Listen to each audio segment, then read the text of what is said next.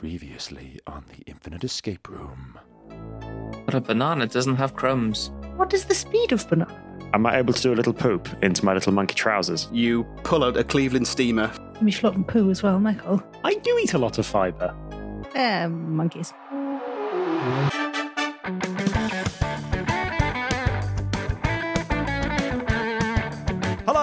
Welcome to the Infinite Escape Room, the puzzling podcast where a group of geographically diverse chums come together, have a drink, and work together to solve a homemade escape room of the ears. I'm Mike. Hello, I'm your host.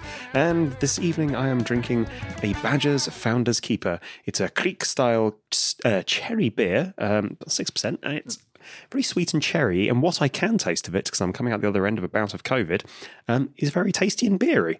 What I can taste of it, which isn't much. And locked in with me this evening, we have. Hello, I'm Ben Lavery Griffiths, and this week I am drinking a trusty Blue Moon, and I am doing so out of an itty bitty tiny uh, pint glass with a handle. Oh, Uh, makes me feel giant. is it a pint glass of that size? No, no, it is an actual itty bitty tiny one. Oh, It's, uh, If I do that, you might be able to see that it says half pint. oh. Just Ben looks like a regular sized person. Okay, I'm Rebecca Ferguson, and I am drinking a Nelson's Blood Bitter, uh, which is 5.1%. And I bought it because it said it had got some rum in it, but when I've read the list of ingredients, it doesn't have any rum in it, so I'm not sure Oh. about that. So I'll wait and see. Are they allowed to put that on the Um, tin? They didn't put it on the tin, they put it on the label in the shop. Oh. But they might have said Miss something Sol. like, you know, a hint of rum or something like that. You know, like they say, a hint of tobacco or a hint of coffee. And, But they're not actually like dunking fags in it. Yeah, okay, that makes sense. it, it didn't say it could make you run, did it? No. That sounds like Mark's beer. We'll Sorry, Mark, see. we're we're proceeding your beer. Right, I, okay, I'm Mark Childs, and I'm drinking For Whom Dubbel Tolls. Dubbel is the spelt the Flemish way because it's a double beer. And that's cherry flavoured as well. So there we go. And it is, I've just looked it up, 6.66%. so I can't believe it's really 6.66%. That's just got to be, because I mean, there's no way they can know to the nearest 0.01% how, how strong it is. So How devilish. a bit of Mm. shtick, yes, yeah. So it's uh, from Harrogate, so even more devil. Mm. No, I don't know if there's a devil Harrogate connection, but I don't know.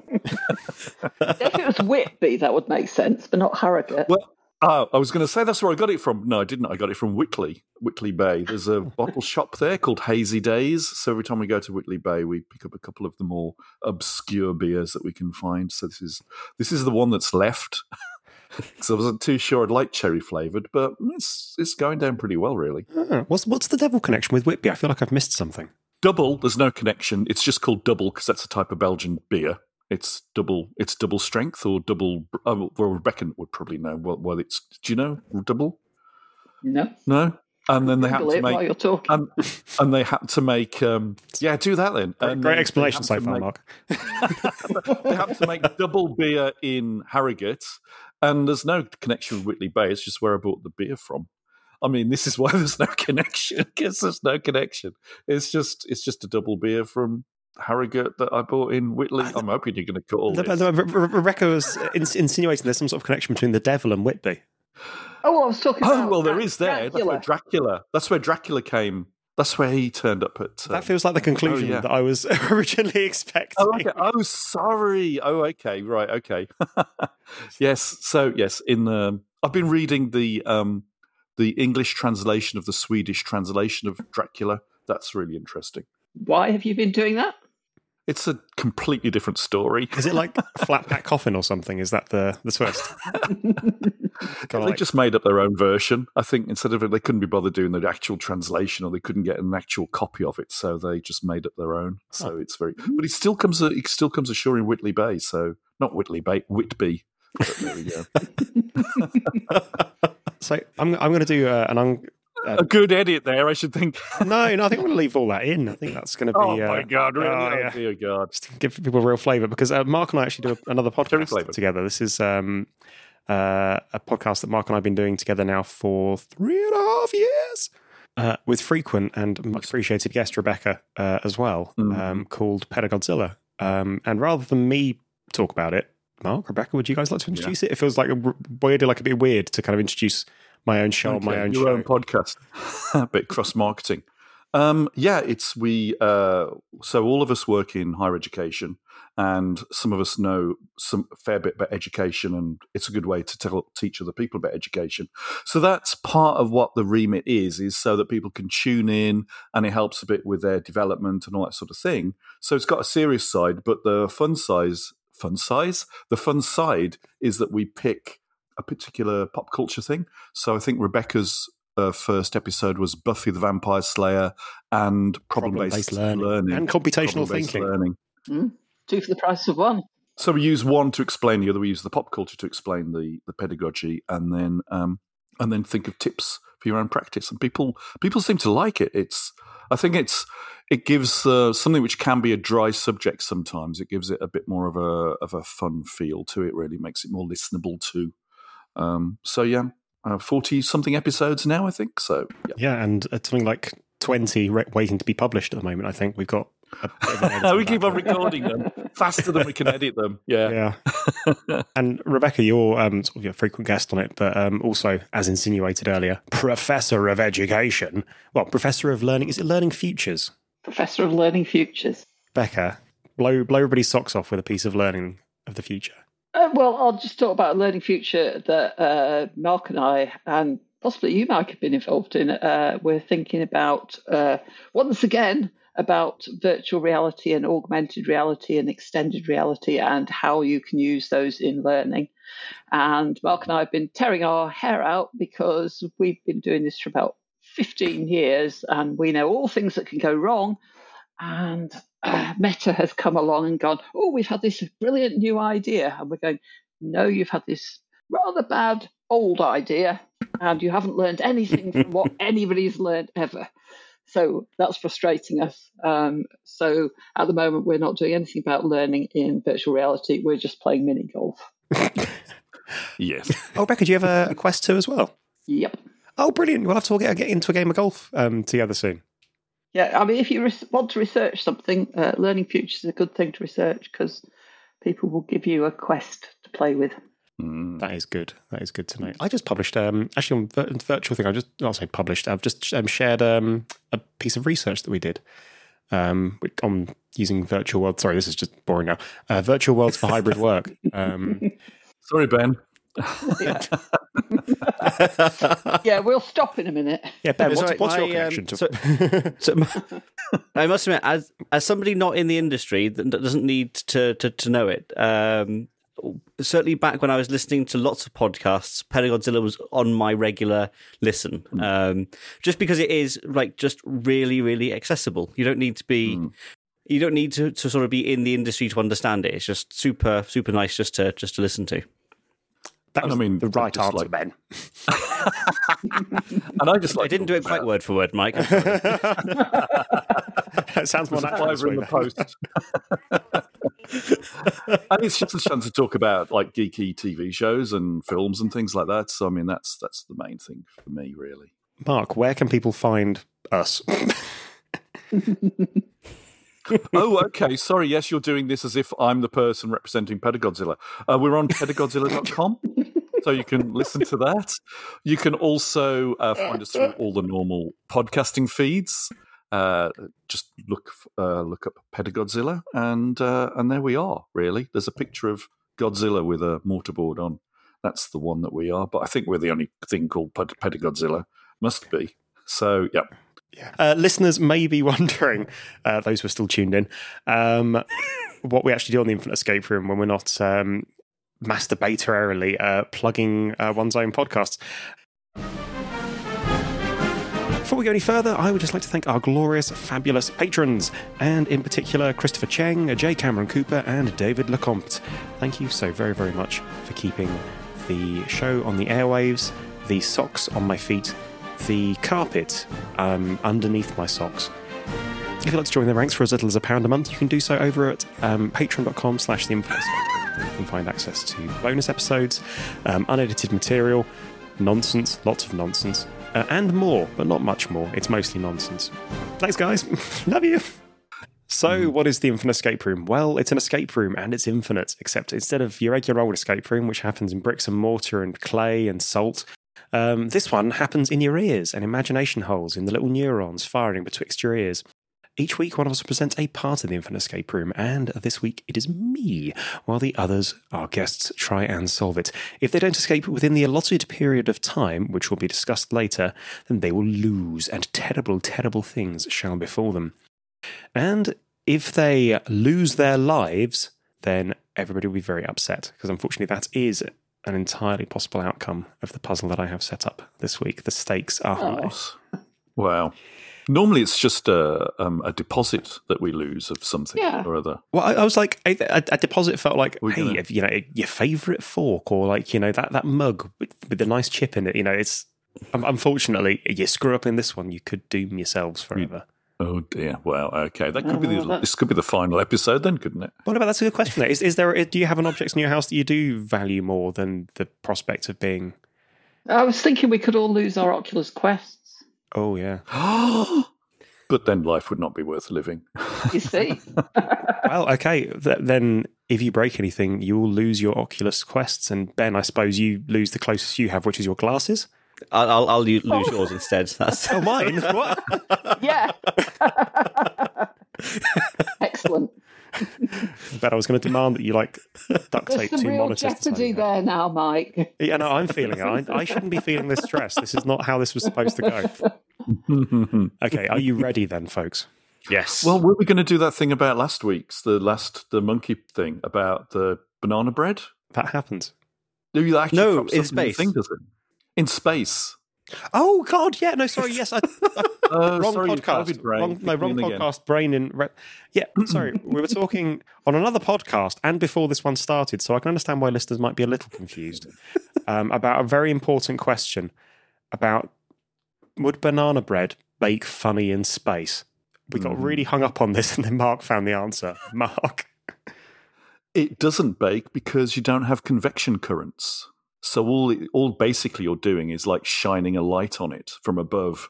You're not actually baking and putting heat through it. So it doesn't things don't bake. There you go. That's actually not as interesting an answer. I thought I just I said it, I thought this is actually not that interesting, is it? I don't know. I think it beats the Whitby connection. oh, okay. Oh, gee, yeah. okay. Let's skip that then. No, no, no. This is oh man, Mm. delicious, delicious unedited material. Um, okay, Banana bread material. Okay, sorry, kick so off. are you ready, folks? Yes. we are. Yes. Then let's enter the infinite escape room.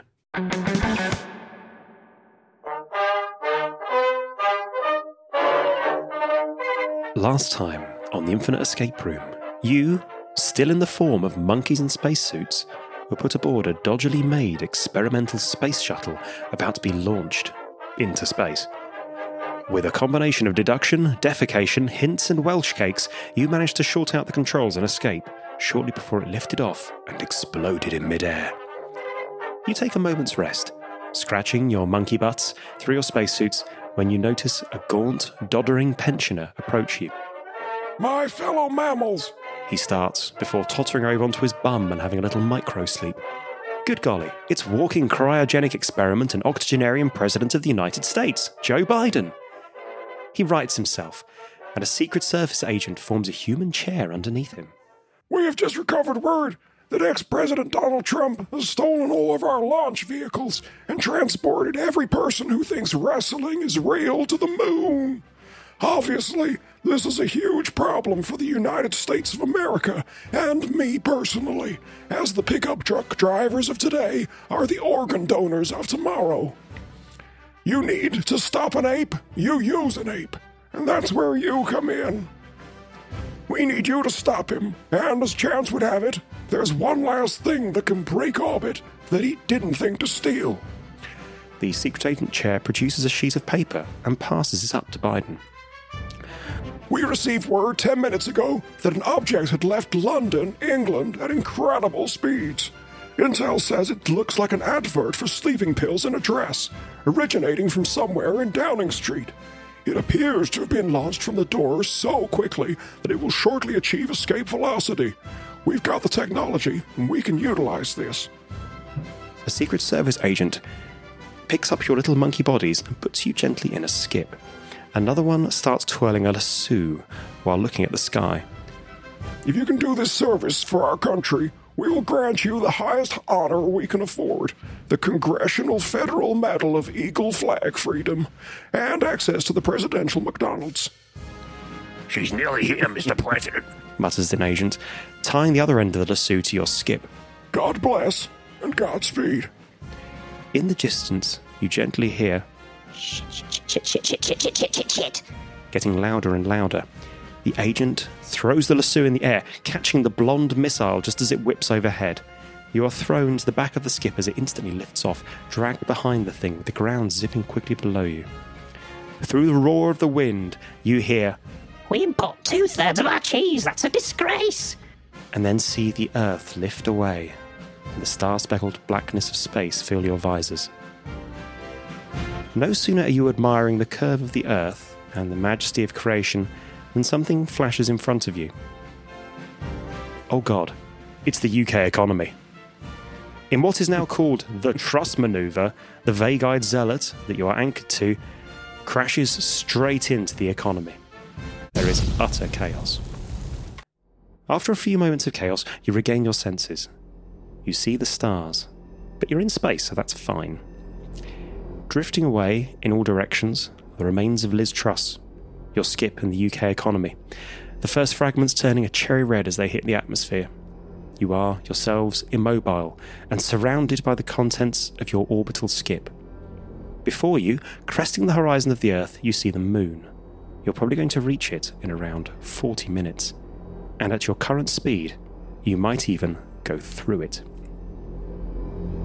Your time starts now, and I should warn you, it is entirely possible to doom yourselves, so consider your actions well. So we're immobile, but we're moving very fast. Correct, you are uh, stationary well relative to one another, but uh, Right. kind of orbiting rather And the skip. Yeah. And the British economy. Because that's Yeah, well, the, the British economy is kind of you know that's um, that's had sufficient energy it's imparted in into it. shards around us, basically. So can we see anything in this side the skip? Uh, so uh, the skip is nowhere to be seen. Well, I say nowhere it's to be seen. Bits of it are you know Okay. burning so up. There's far below nothing you. there's no relevance to any of the little bits burning up then. That's just just lovely set dressing, set, setting a mood. Lovely, lovely, nice. Mm, Can we take some inventory on what we have on us, what we're wearing, and are those Welsh cakes still about? Um, no, but Laura, Laura's literally just bought me a fresh baked cookie. Love you.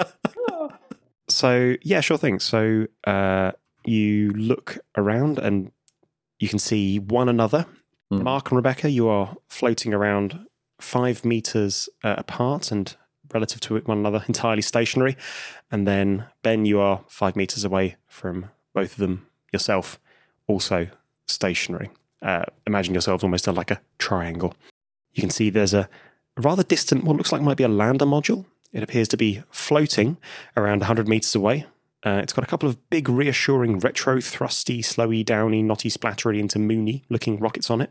You can see the remaining contents of the, uh, the skip, some detritus, which appears to be floating around 10 meters away from all of you in an eerily still scatter. And you can see the moon, which for something so small on a cosmic scale is looking absolutely and increasingly fucking massive. You feel like you'll probably hit it in 38 minutes. Hmm. So this stuff that's ten meters away is any of that of any relevance whatsoever, or is that more set dressing? Um, Are we? you can't really tell at this distance, I'm afraid. Oh, so we'll have to. Is this, is that is those little bits? Are those in the exact opposite direction from the lander, lander module? They are betwixt you and it. Oh, And we're still in the spacesuits. You are all still in the spacesuits. I, oh well, yeah, that's good. Yeah, very much in space. I'll be very sure. I think we're going to have to get over to the lander module somehow. So we need something that's going to give us some propulsion force to move towards it. Mm. Or to stop us so that it catches us up. No, we're still just going to have to throw something in the opposite direction from it, aren't we? I say, if I flail, does anything happen? No, you just stay in place. It's all to do with conservation of momentum at this point. Hmm.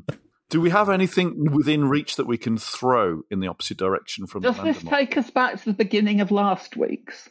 How do you mean? I assume they're all standalone somehow. I mean, they, they, they connect loosely. We're trying a Oh, do meta. they? Oh, okay. We're trying a Okay. meta narrative Oh, okay. at the moment. With Is there a meta narrative? Oh my god! Then we would have to open a flap on our spacesuit, which wouldn't work very well. I, I would. You be know how I mentioned you could doom We'd yourselves die. earlier. I would say opening of the flap on your spacesuit to do a poo would be a good way of dooming yourselves. Hmm. Okay, we're going to have to jettison something else. Have we got any bits of Liz Truss stuck to us in any way, or the British economy? Okay. Um, do you want to kind of investigate yourselves? Oh yeah. Okay. So yes, please. Yeah, sure. So um, you can see that you are, you know, yourselves sort of very gently. Well, Ben's having a bit of a flail, but you're all sort of gently, slowly uh, spinning, but otherwise stationary relative to the objects around you. Uh, you are still monkeys in your little monkey spacesuits.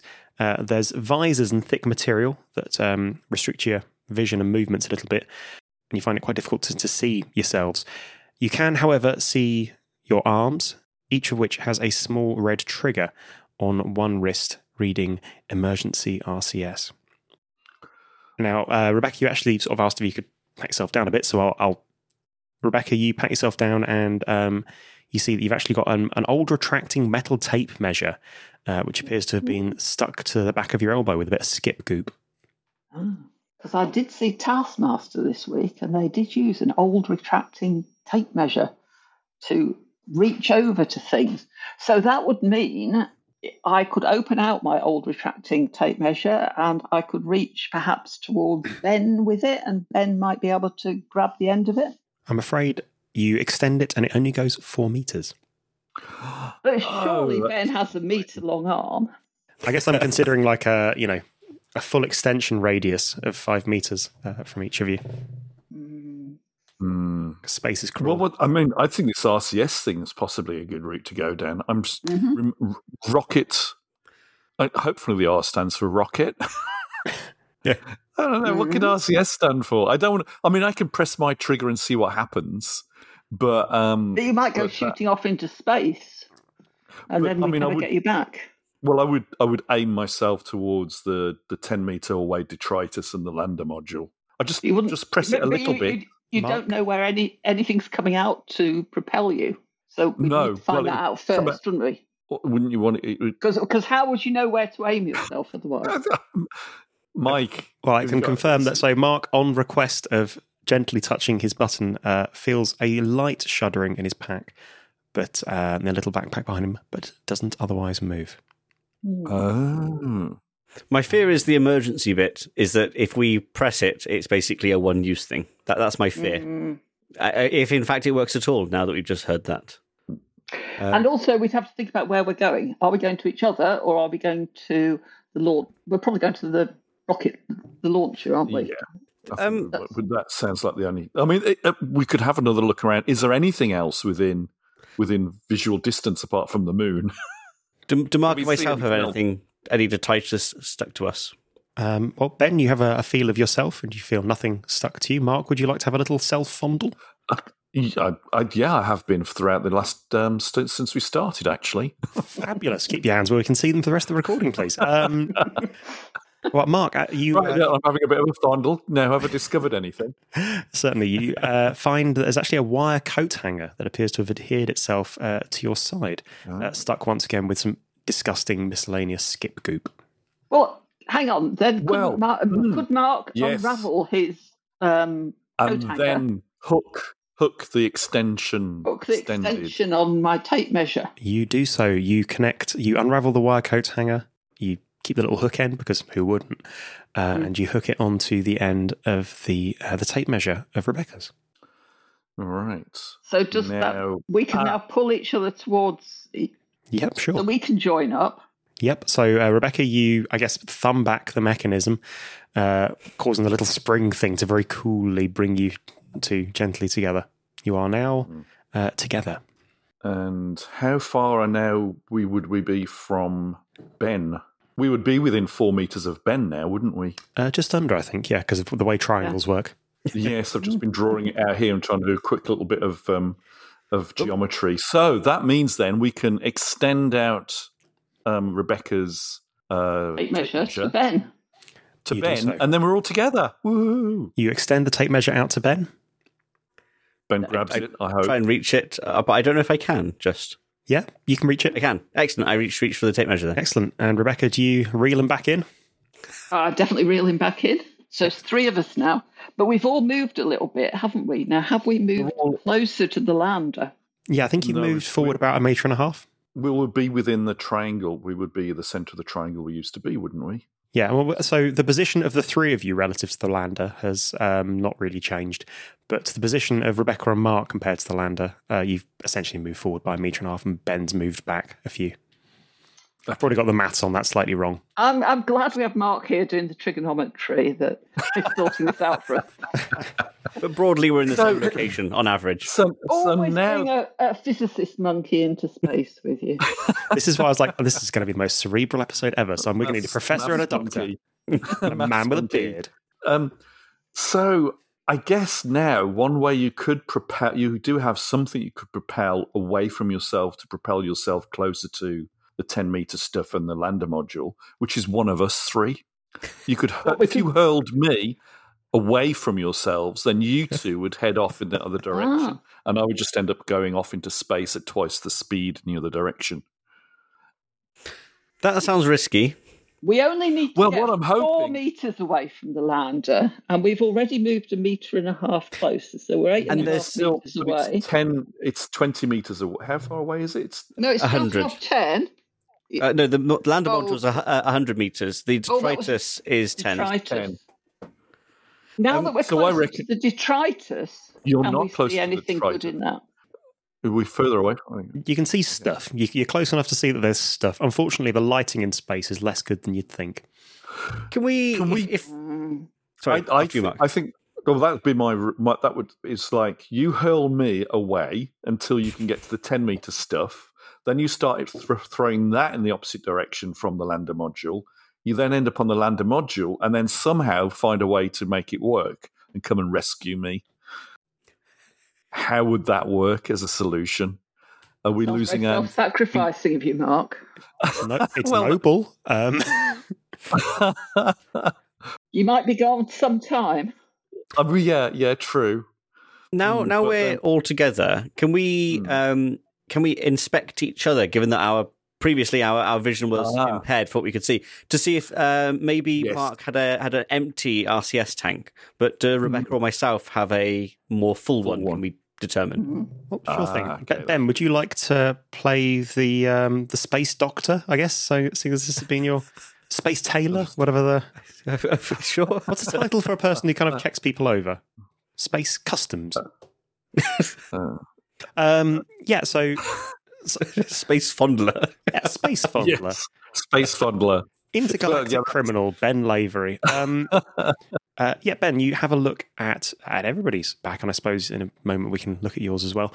Um, so the first thing you notice is that everybody in the rear of their pack has a teeny tiny little thruster port labelled RCS Reaction Control System on their back. Uh, and rather embarrassingly, somebody appears to have forgotten to take the little cap off the end of each of them.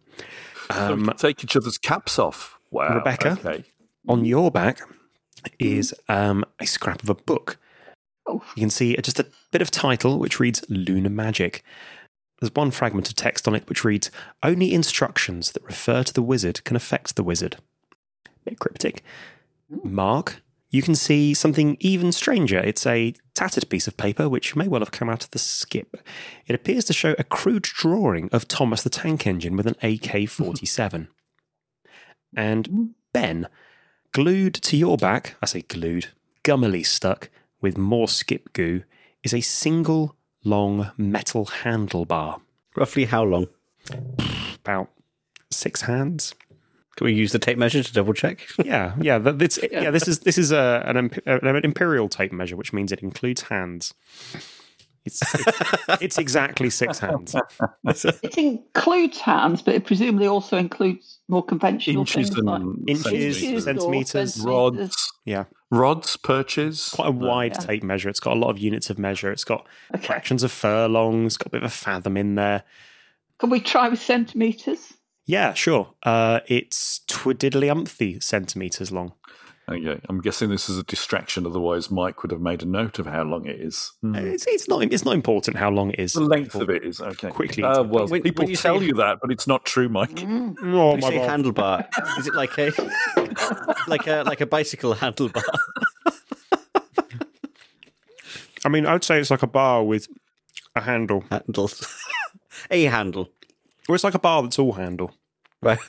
okay. Well, I, I, I reckon we, we, we take the caps off the RCS and we head towards the um, the lander module. Well, I'm wondering whether we all want to do that, or whether, given that I have um, uh, an appendage of which you could hold on to, I uh, use my Ben, RCS no, to, no. We talked about this. We have guests.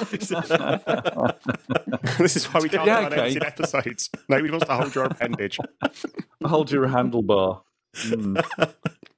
um, and and just use mine. So handlebar. Yeah. I don't know. Potentially, Okay, I, I haven't had a handlebar before like this. Okay, so I mean, yeah. Do you, do you want to let's ride Yeah, let's Ben like a that then. space Vespa? Okay. Okay, so you, yeah. well, so so basically, is this a transformer? He transforms from space fondler to space Vespa. yeah, he's, he's versatile, our Ben. He's Yeah. versatile. Okay, brilliant. Okay, so uh, uh, Mark and Rebecca, you you hold on to the handlebar. Stuck, Okay. I'm going to say very loosely with Skip Goo on Ben's back. Mm. Okay. Ben, what are you doing? Well, can you hang on to it to make sure it stays Well, on better? Mark can hold on. Uh, Mark and Ben can both hold on, and I can hold on. Everybody's holding on, so nobody floats off. Okay. Yes, Yeah. Okay. and Off we go. someone's taking the cap off of my uh, RCS port. Yep. Yes. We're going to aim up to the uh, detritus, and I'm going to push the RCS button on my wrist. Do we want to go to we the go. detritus or do we want to go to the lander? Well, the I think- detritus is in between us and the Yes. lander, so we have to go through the detritus to get to the Okay. lander. Okay. Um, you hit the uh, the the red button on your glove, Ben, and you hear what I can describe as rather disappointing kind of gassy fart comes out of your little RCS thruster, and you start to slowly, slowly move towards the Wow. pile of detritus. Okay. Okay. How long is it likely to take us to get there? I would say, uh, let's see, what's your time at the moment? I would say it's probably going to take you another mm, 10 minutes at your current rate. Oh, that's And we too slow, We don't have isn't it? ten minutes. Yeah. So we, another us. We're going to have to. I'm going to have to Try set off my somebody else. RCS as well. Yeah. Okay. So with we got two RCSs going. Does it? Are we traveling a bit faster now? But as I say, before we do that, if if Okay. um, if we have double the, the RCSs, does that mean double the thrust, therefore double the speed? Because Uh, yeah. that's five minutes. We get get this down to what two minutes, two and a half minutes. If we Well, want- it's double the acceleration, so we would get there a lot faster than half the time, wouldn't we? Wouldn't we? I just oh, press yeah. buttons and Google. I Also, our initial velocity is now faster, isn't it? So we're not Our going rel- to standing start like we were before. W- Well, it's relative velocities, so all of that cancels out probably. What does it? No. Yeah. Um. Okay. Let's let's just try two of those and see if we're getting there a bit faster. Mark, uh, you hit your RCS button, and yours makes a kind of a less of a and more of a kind of morning after a curry sound um, hmm through your suit, which you can hear not with your ears because it's coming through space because of science. Um, Yeah. it looks like you might now hit cloud. Space. No one can hear you go. It looks like Yeah. you might now hit it in around about two, maybe three minutes. Oh, okay. But that's just the debris, and the debris is 90 meters away from the lander. yes. Mm. But I think we would want to. I think we would want to be going through the detritus fairly slowly in case there's anything useful in there, wouldn't we? Yes. So, So the detritus is going to be bits of Liz Truss. I can't see any of that being useful to me. Hey! no. Uh, but bits of the UK economy, which bits of the UK economy we might we be looking out for? Mm. we never I know. Was think, I was thinking probably more. So whatever was in the skip that, that might still be be Yeah. there. More use than the UK economy. Yeah. possibly. we have excellent creative industries. Well, we actually been we're talking about it so much. We're probably there already now, aren't we? so, um, what can we see in Uh, this? you still got another minute and 15 seconds unless you fire the, Oh, um, the additional RCS. Well, well, let's. But we're halfway let's there. We must be beginning to see the larger object. Sure. Yeah. Okay. Um, so you can see, I'm going to have to keep a careful eye on the time here. You've done a real thing to me here.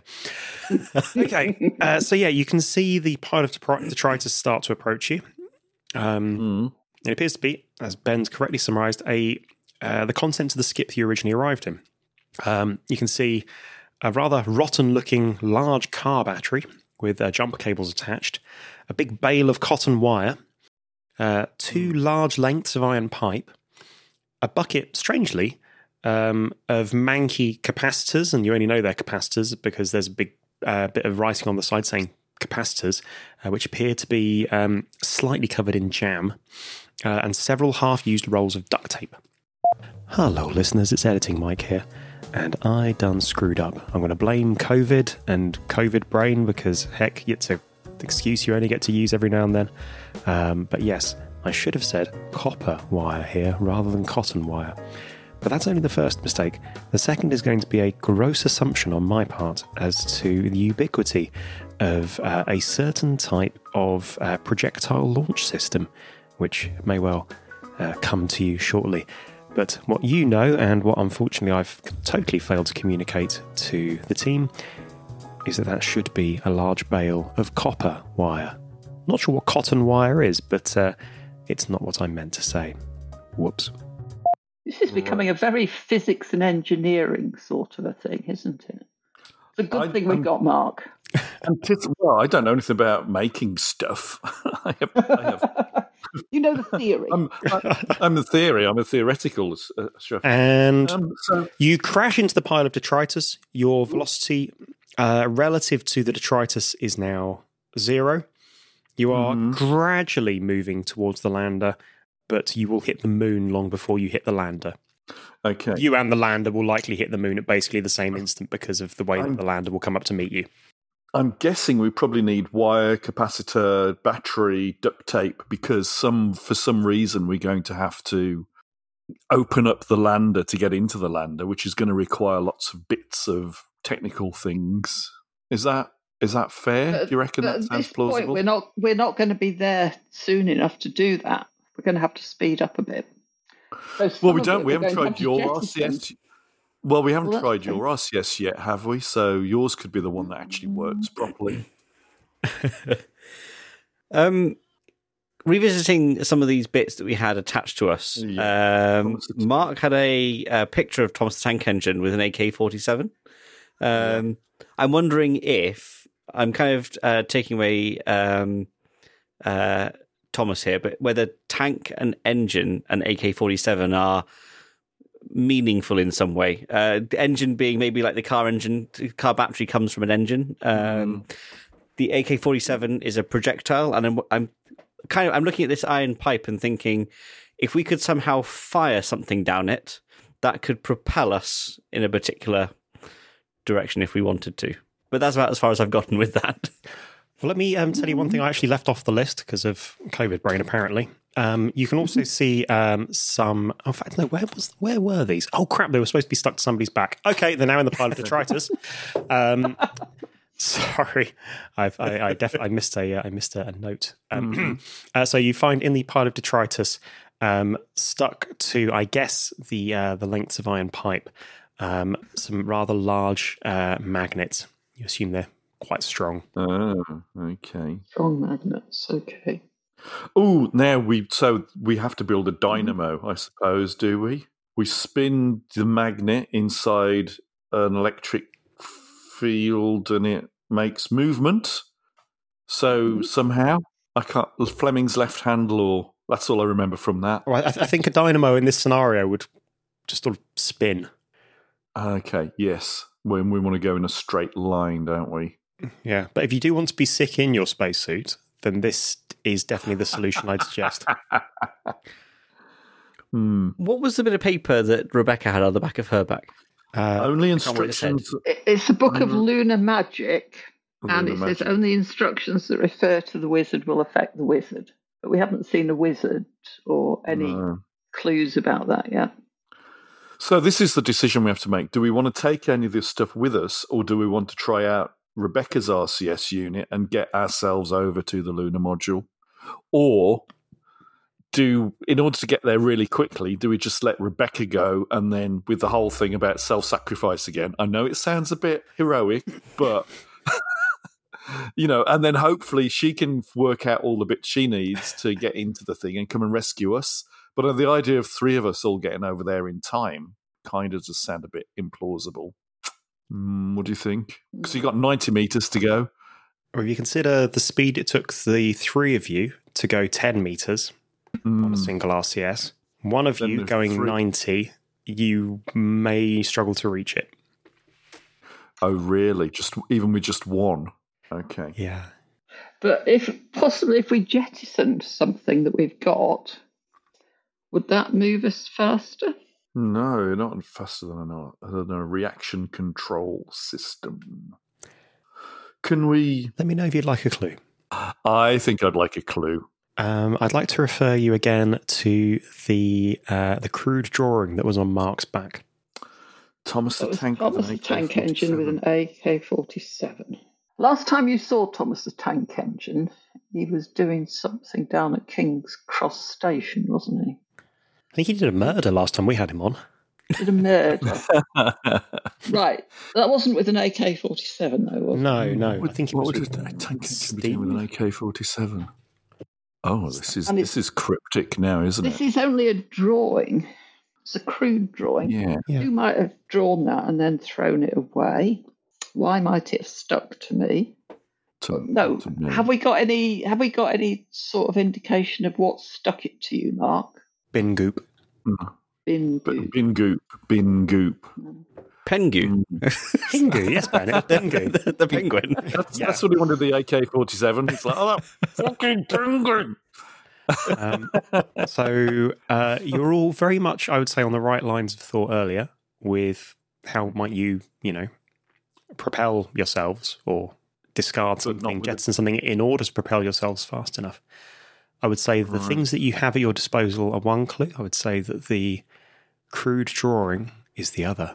The capacitors, we have many of them. Just a bucket of them, yeah.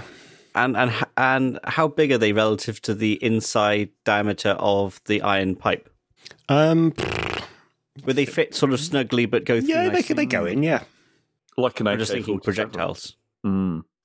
So are we Oh. thinking that Thomas has got an AK forty seven to speed him up? And so we want to create some sort of AK forty seven lookalike to speed us up. Good thoughts. Wrong track.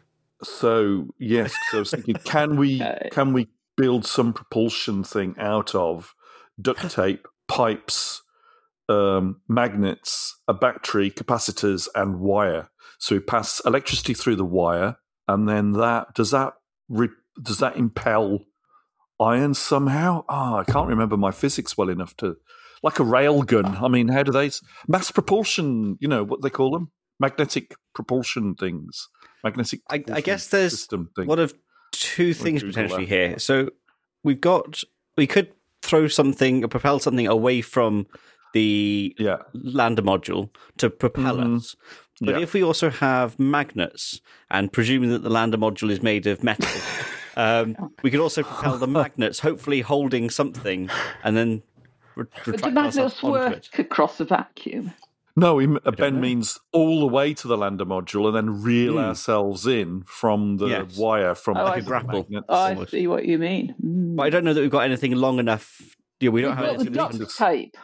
We could, Ah. Well, then we got wire. We could attach the wire somehow and throw the magnets like like fishing, like you know those fishing games where you got little magnets on the end and. metal I think we could also do it with the duct tape because we could Mm. sort of get it to unreel like a fishing line.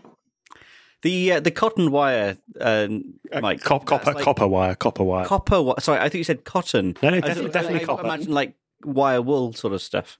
Okay. Mark, you actually said Um, Magnetic propulsion system or something. Was that the Mhm. clue? Railgun. Is that what you? Railgun. Railgun. Rail. Oh, because it yeah, because the, the train is on a rail, and it's got a, the thing that goes on a rail has a gun. Railgun. How does a railgun work? I was really hoping Well, having the um, physics teacher on here actually would. Um, yeah. The, the, the physics teacher with access to Google. well, let- well, let me tell you how a railgun works. Basically, Okay. um, you it's Yeah. an electromagnetic rail which you use to fire very quickly.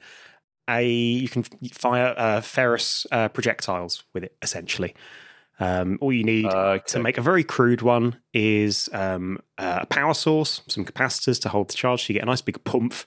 Um, and then you make a kind of a positive, ma- negative uh, rail with the copper wire on either side.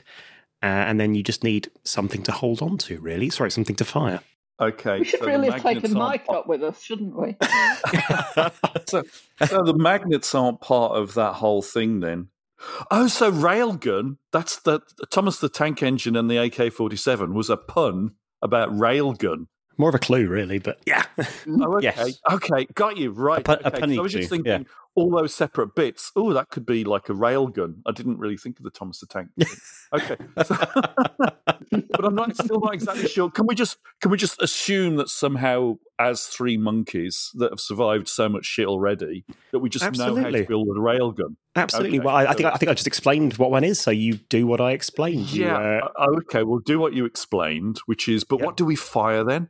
Do we fire? To the, the, is it the magnets? Do we have to fire the magnets? We could fire some capacitors because we've got loads of those.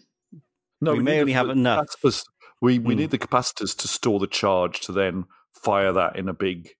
There's the there's the handlebar, I suppose, or What's the six hands wide handlebar. It had to be something ferrous, didn't it?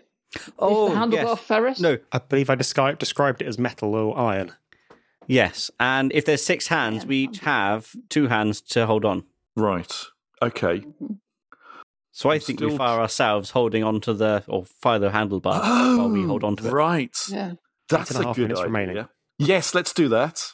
Yeah. Yeah. so all this stuff about reactions and things, and let's fi- and, uh, re, re, conservation of momentum. Forget that. Fire ourselves at the yeah, and then you've got the railgun shoots. It doesn't matter how fast back in the opposite direction. Yes, right then. So let's build that and fire ourselves. Excellent. You build a railgun. Okay. I do apologise for the sheer um, obscurity of that one. I figured you'd look at it and go, "Oh, Thomas Tank Engine, AK forty seven, railgun," or that you just see bale of cotton wire. I need to get myself from A to B. Let's make a quick railgun. Sorry, I just assumed that was. Well, I um, was I was kind of there with the whole that would film some sort of dynamo or whatever or projection. Yeah. Okay. Anyway, Yeah. Make I've a never heard of a propulsion thing. railgun. Oh, do you know they're Okay. so cool? Um, yeah, it's just it's um, Like eight and a half minutes. I'd, I'd Yeah, actually let's- pa- I'd pause the timer. okay, them that's later. fine. I okay. had paused the timer. They are so cool, Rebecca. Okay. So is how long is the- it going to take us to build a railgun? described. I mean, it's it's it's so quick. They do it at primary school these days. Like every every like Wednesday, Okay, fair enough. Right. build your kid a railgun day. Um, so yeah, you um, your hastily constructed duct tape railgun. You uh, put the um, uh, the handlebar in between. All three of you grab onto it, and then I suppose Ben, with your articulate monkey foot, uh, you touch the crocodile clips. Uh, sorry, the um, the jump cables to the uh, the leftmost pole to complete the circuit, and there is a pong, except that's the sound you assume Except it would in the- make, In the vacuum. Yeah. except in the vacuum of space. So you, you think patong. we feel it. We feel Yeah. it through our spacesuits. Yeah, yeah. What you really feel is "Bruh," as the sudden acceleration makes you feel quite nauseous. Um, I don't like roller coasters. Ben really doesn't like roller coasters. Um, Yeah, they go up and down though. We're just going straight on, aren't we? So that's that's fine. because of physics and equal and opposite reactions and whatnot, your impromptu railgun disappears quickly behind you. That's, The that's- lander comes towards you rather quickly, and three, two, one, bong, thump into it. You are now right. On the outside of the lander. It's smaller than you'd expected, basically just a, rocket with a few handholds. Uh, there appear to be a few components accessible to you, each with three switches beneath it, and the whole assemblage looks a little bit peaky. You can see there are four parts. The first part uh, is labeled reserve fuel. It's a battered cylinder with particles of something escaping into space. The second part uh, is labeled readouts. Uh, it's a collection of cracked gauges, all showing low. The third part is labeled loom. Uh, it appears to be worn bundles of wires, blacked, cracked, fizzing in spots and glowing alarmingly in others. And part four is labeled the wizard, and it's just an innocuous box. Mhm. Okay, so There's we can also a give set of instructions to the wizard. Yes, and there's an, a set of instructions printed underneath all of this, which I'm going to put into the chat now. So if the loom is damaged, we shouldn't enable reserve fuel, and the loom is damaged, isn't it? Because it's worn bundles of wire. Um, so while the clever people have a think, I'm going to read this out for the audience. Um, it says, in event of fuck up, uh, the first bullet point reads, all subsystems should be enabled by default unless otherwise instructed. Second bullet point, if loom is damaged, do not enable reserve fuel. Third, enable readouts unless all other systems are jettisoned. Fourth, do not jettison subsystems unless instructed, including the wizard. Fifth, jettison any disabled sorry, jettison any disabled systems except for the loom. Sixth, if any subsystem is jettisoned, disable the loom. And last, if all other systems are enabled, disable the wizard. Hmm. Okay, the things So with we have to- three switches, are they separate from the four parts, or is it that each of the four parts has three switches? So each of the four parts has three switches. There's a, a green switch, a red switch, and an orange switch. The green switch um, appears to enable it. The red switch appears to disable it, and the orange switch would appear to jettison the part. Okay. But we have got something that says only instructions that refer to the wizard affect the wizard. Do Okay. you know that? Yeah. I'm just wondering whether we only do things that. Hmm. Well, when it says, Okay, I so, suppose. so what if we hmm. go through them in order? Okay. So we start off with the assumption that they should all be enabled, Yeah. which is all four of them. Mm-hmm. If Okay. the loom is damaged, we don't enable the reserve fuel. Now, is the loom damaged? Yes. It's worn, but is it damaged? Blackened, fizzing in spots, glowing alarmingly in others. I, I would say Okay. yes. Definitely damaged then. So we want to make sure that the reserve fuel is disabled. So should we press disable just to be on the no, safe ju- side? let's Yes. just put it to one side for the moment. Okay. Okay. Right. Enable readouts unless all other systems are jettisoned. So at the moment, we definitely want the readouts I enabled because we haven't jettisoned anything yet. We presume everything is here. Do not just, yeah. We assume there weren't 28 things to stop. Most of them have been jettisoned.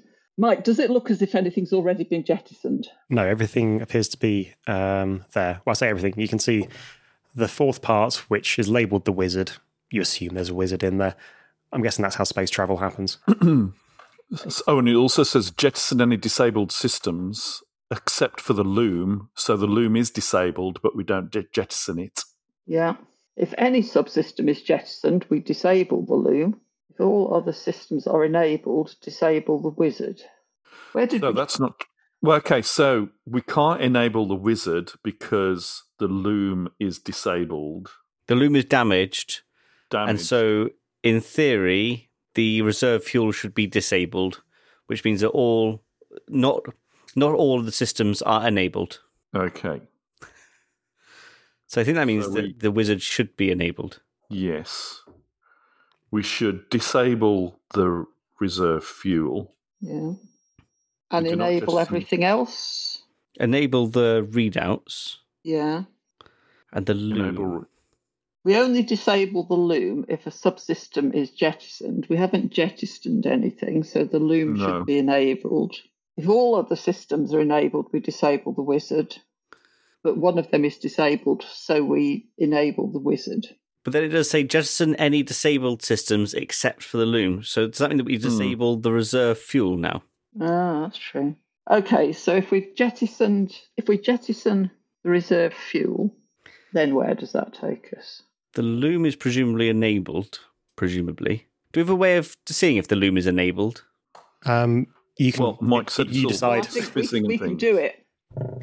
If any subsystem is jettisoned, we have to disable the loom. So now we disable it. And if all other systems are enabled, we disable the wizard. But they're not all enabled, so we enable the wizard. Yeah. So the reserve Basi- fuel is jettisoned, the readouts are enabled, the loom is disabled, and the wizard is enabled. Yeah. Two minutes remaining. Okay. The moon We've looks got two big. minutes. Has that, that done anything, Mike? By Uh, so is that what you're? Is that what you're going with? Why is the reserve fuel disabled? I didn't It- It's jettisoned now. jettison. oh, jet- jettisoned. Okay, I didn't get the jettisoning it, but I'm I'm I'm I'm I will. So I will, we- we- I will we- we my disabled- confidence. we I- I will disabled place- it because Okay. the loom is damaged. Point number two is why we disabled it, and then point not number enable. ah, okay, four right, sure, yeah. Okay. is we jettisoned it 'cause it was disabled. Right. Yes, got you. Okay. Yes. Okay, Okay, and we've only yeah, got 2 I'm with that. minutes, so we might as Well, yeah. well. No, let's do it. 17 Let's do it anyway. Yeah, let's do that then. Yeah. Okay. Okay, we're jettisoning the reserve fuel, we're enabling the readouts, we're disabling the loom, and we're enabling the wizard. Okay, so you hit the orange Mhm. button for the reserve fuel, and you see the battered cylinder piss off into space, literally, like, psst, except again silently. Again, you, you imagine the sound. you enable the readouts, and they show you the things that only cracked gauges can. You disable the loom, and the sparking gently fades, and you enable the utterly innocuous box, which you assume contains the space wizard, uh, which is, of course, how space travel happens, because God knows it can't be science. And your time stops now. You hear a crackle in your helmets. Gandalf, gradual astro. Oh no, this is a bad voice to do after COVID. I think I might do a voice effect for that one. yeah, I think that'll be post. That'll be in post production. Hmm. Gandalf, gradual astro. Yeah, I'll just do this in post. Gandalf, gradual astronavigation delta and landing fallback. System activated. Beginning retro thrust. You grab tightly onto the outside of the module as the thrusters ignite, and it takes all of your monkey strength to hold on as the moon comes up to meet you quickly, quickly, and then more slowly, until, with a light bounce, a rather suspicious crunch, and a puff of moon dust, you find yourselves down on the lunar surface. You hop off to look around you. Whoops. Your crap lander appears to have smushed the original Apollo landing site and bent the American flag. You're about to pick it up and put it right when you notice a gun shaped shadow fall over you. Two figures in astronaut suits are standing a little way away from you. One is playing a banjo into the void, and the other is pointing a double barreled shotgun at you, We don't like your kind around these parts. Crackles the one with the gun. Yeah, you tell them, Skeeter. giggles the other, still ineffectually plucking his banjo. Oh no, space hillbillies. And even worse, directly behind them, someone's building a moon laser the size of a cruise liner with Make America Great Again emblazoned down the side. To be continued, and you've solved my puzzle. Well done with 36 seconds to spare. Hey, Hey, that was beginning to sound like the bad ending. Are you sure we've not gone to the bad place instead of the good place? The bad ending would have been you'd bounced. I think at some point there's going to be have to be an episode where we stop being monkeys. Or yeah, is I was, I was tempted to make it this one. arc? I, no, I, I was tempted to make it this one, except Oh. I couldn't work out how to fit it into the intro, and the intro was already so blo- bloated. I was like, ah, you're already in spacesuits, it's fine. yeah, no. Well, I mean, monkeys belong in space, don't they? I mean, there's so many. Yeah, we're space monkeys. Yeah. Yeah. No, but jolly, jolly well done, folks. You uh, you sm- you smashed the um the deduction logic puzzle at the end. That took me like Oh, an hour to work out the logic of, and you destroyed it. I was, I was, I was, I did not cope with that. I know there's logic here, and probably with an hour I could probably do this. But anyway, I was I was worried it was going to be recursive, um, yeah, and um, and so because we disabled the loom, we had to then jettison it, you know, going around in sort of a circle until we got to a an end. But um, thankfully, it wasn't. Because like if we that. jettisoned the loom, then everything that was there would be enabled, so the wizard would have been disabled. And I was like, that seems like it, well, it's you know, it's 50-50 then. And Yeah, I should have I should have added like a go back to one or something instruction in there. That would have been truly evil. I mean, Rebecca as well. You just hmm. bossed that. You were like, right, this this hmm. is enabled, this is Yeah. jettisoned, worked it out. Bam, bam, bam. Well, my contribution was to ask her to go through it all again, just to create that extra little bit of tension towards the end, because otherwise it would have been a minute and a half instead of thirty-six seconds. Cheers, Mark. Always Yeah. here to the edit. Yeah. yeah, absolutely. Raise the tension. uh, did you enjoy that? This is your first your first um, Infinite Escape I did. I did. Yeah, Yeah, I was yeah. frustrated. I was frustrated with not being able to remember how to build a mass propulsion magnetic mass propulsion Yeah. device. Yeah. why because can't you I'm sure I that, did at Mark? one point. it's like I've seen those. They used to have them on Space 1999. How did they make them?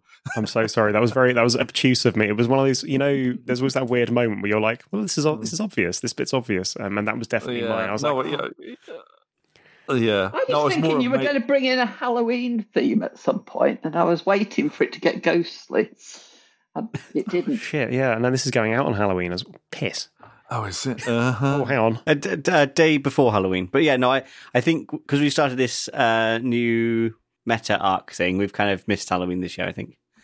Well, hang on. Let me let me add something in for the edit. And also, there's a skeleton. Sorry. In space. I think I think I think I think the kids will be dressing as space fondlers this Halloween anyway. Ben. well, thanks very much for joining us, uh, Rebecca and Mark. It's been lovely having you on, and Ben. But you know, he's part of the furniture at this point. Um, thank you to you two listeners for listening. Um, you can subscribe to us on all of your favourite apps, feeds, iTunes, and at our website, theinfiniteescaperoom.com. You can also um, follow us and get in touch via Facebook and Twitter. Uh, we are at tier underscore podcast. Um, if you enjoyed the show, and we hope you did, and you'd like to support us a bit more, then head on over to our Patreon at theinfiniteescaperoom.com slash patreon. Nope, at patreon.com slash the infinite escape room. Although we could probably set up the other one as a little subdomain which redirects anyway. He said, looking at Ben. Ben's just nodded, yep, that can happen. Great. Um, might not happen just to cover up for this fuck up. It's probably quicker to edit it out, but never mind. Um, we love you lots, and we'll see you next time in the Infinite Escape Room. Bye bye now. Bye bye. Bye. I didn't have a shaggy dog story in me today. But if you really enjoyed the show, then why not find yourself some gamma radiation? But really exact gamma radiation, have it so that your genetic code is damaged in very specific um, binary pattern that, if viewed by some sort of DNA analyzer, give a QR code, which will then give people a link to our Twitter, which they can then follow to our website because it's probably a shorter URL to get to the Twitter. And you've only got so much genetic code and you need that for genes and stuff. There you go. That's a Shaggy Dog story. It's not staying in. Brilliant. Uh, and local people, please stop your local recordings. Oh, yeah. oh, okay. Yes, I forgot all about that. Here we go.